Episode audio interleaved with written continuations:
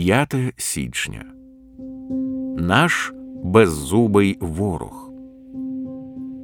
І вас, які були мертві в переступах і в необрізанні вашого тіла, Він оживив вас разом із собою, простивши нам усі переступи, знищивши розписку стосовно нас, яка своїми приписами була проти нас.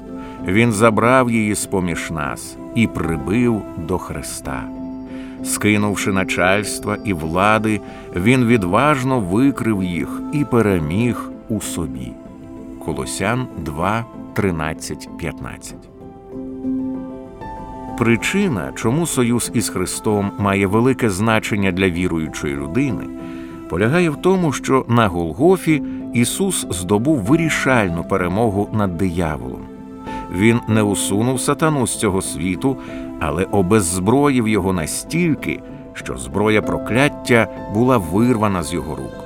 Він не може звинувачувати віруючих у непрощених гріхах, а це єдине звинувачення, що здатне нас знищити, і тому він не може остаточно нас зруйнувати. Він може завдати нам фізичної та емоційної шкоди, навіть вбити. Він може спокушати нас і підбурювати інших проти нас, але він не в силах нас знищити. Вирішальний тріумф Колосян 2, 13, 15 пов'язаний з тим, що боргову розписку стосовно нас, яка своїми приписами була проти нас, Христос скасував, прибивши її до Христа. Цю розписку диявол зробив своїм головним звинуваченням проти нас. Тепер у нього немає жодного звинувачення, яке могло б встояти на небесному суді. Він безсилий зробити те, чого найбільше хоче проклясти нас. Він не може. Христос поніс наше прокляття, диявол обеззброєний. Іншими словами, це сказано в Євреїв 2, 14, 15.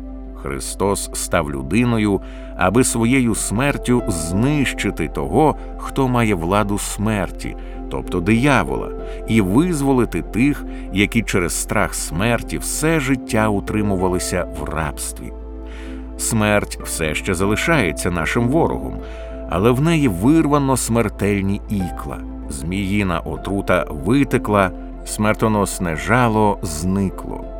Жалом смерті був гріх а сила гріха, що несла прокляття, полягала у вимогах закону. Але дякувати Христу, який задовольнив вимоги закону. Смерте, де твоя перемога? Де твоє смерте жало? 1 Коринтян 15.55